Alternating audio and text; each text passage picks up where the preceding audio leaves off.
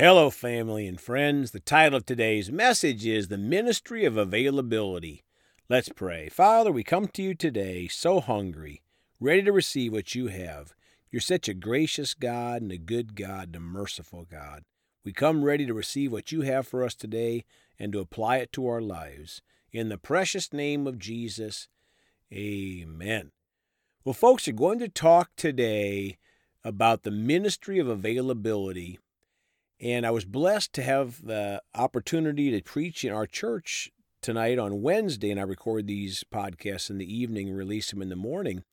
And felt led of the Holy Spirit to share this message via the podcast also to the greater audience out there in the U.S. and the world. So I'm honored to uh, bring this message to you again about the ministry of availability. And in this discussion, I also want to talk about the greatest area that the church misses on this ministry, and that is the Great Commission.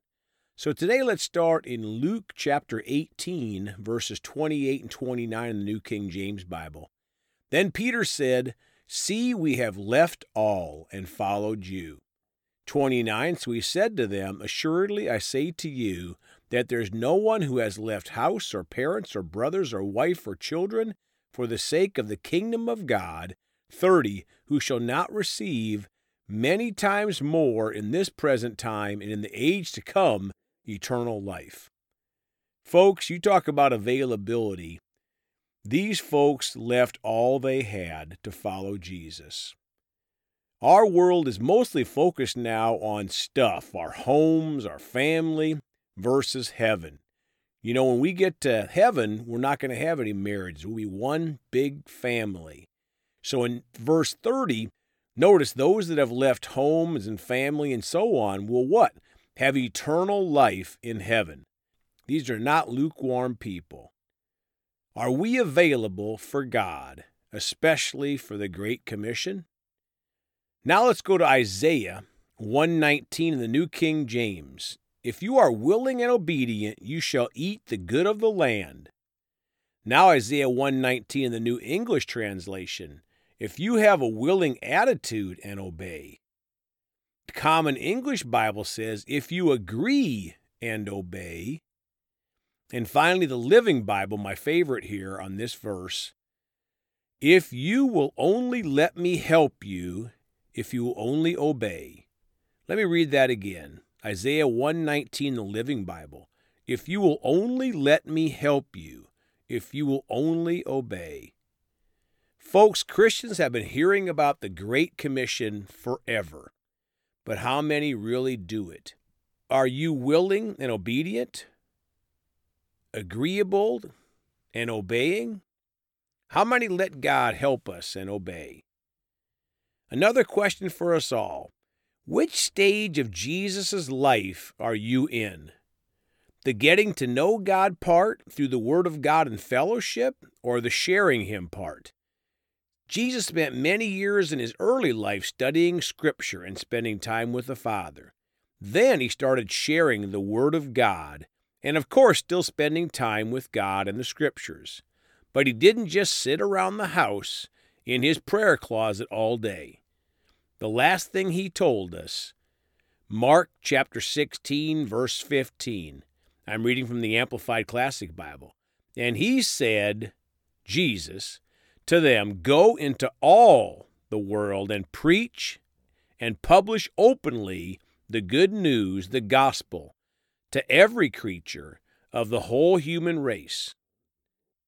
Folks, why are we doing verse 15? Well, let's read the next verse, verse 16. He who believes, who adheres to and trusts in and relies on the gospel, and him whom it sets forth and is baptized will be saved from the penalty of eternal death.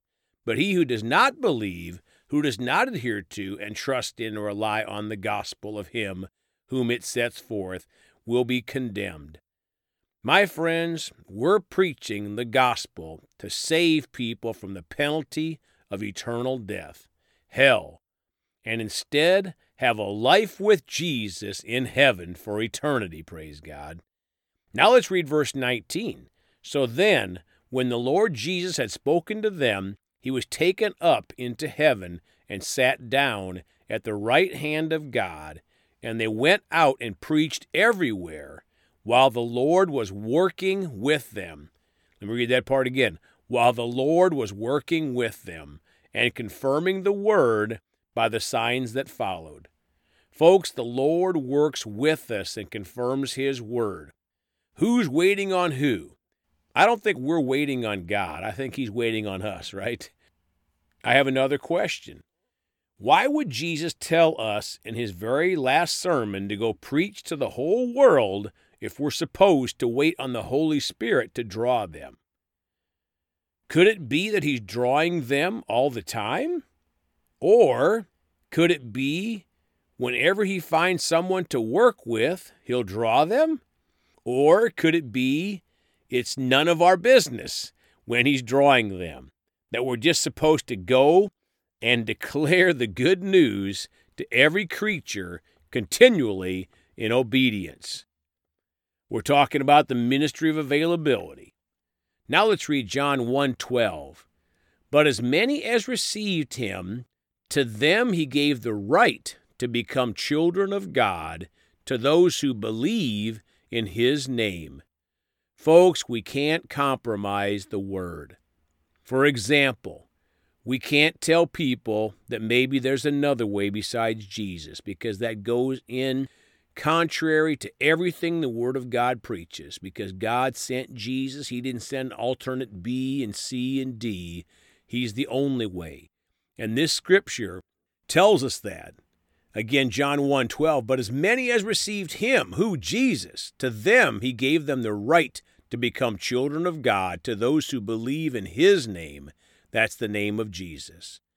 Now, Matthew 10 32, Jesus said, Therefore, whoever confesses me before men, him I will also confess before my Father who is in heaven. Folks, are you confessing Jesus before men? If so, are you telling others to confess Jesus before men? Another question Why did Jesus not say, if the Holy Spirit draws him, then he can confess me? I think most Christians will find any good excuse to not witness to the lost. Sadly, many times from twisting the Word of God. Why would God tell us in Mark 16:20 that they went out and preached everywhere and the Lord worked with them if we had to wait for the Holy Spirit to draw them? God's will is that no man should perish. Shouldn't that be our desire also? Well, folks, we're out of time today. We're going to continue tomorrow. Let's go to God in prayer. Father, we're so thankful. You're a merciful God. When we miss you, you just teach us, you just guide us to press forward, Father. You're such a merciful God. You forgive us of our sins. If we haven't witnessed to folks like you'd like for us to do, Father. We can repent, we can change, we can choose to press forward and to do better, to bring this glorious gospel to those in our circle of influence around us, to share the love of Jesus, just to simply tell people that God so loved the world that he gave his one and only Son, that whoever believes in him, adheres to him, trusts in him, and relies on him should not perish but have everlasting life. We're so thankful, Father. We choose to share how Jesus changed our lives because that's the greatest reflection of what we can show is what he did in our lives. So, Father, we choose to be obedient to your word, Father, to share this good news, to show people verses like Matthew 10:32 that if we confess Jesus before men, that he'll confess us to the Father. Father, we choose to be obedient, forever growing in your word, and we thank you for it. We love you. In the precious name of Jesus, amen. Well, folks, you can contact us at celebratejesusministry at gmail.com or by phone at 812 449 8147.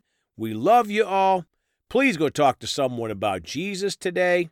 And remember, Jesus thought about you on the cross at Calvary.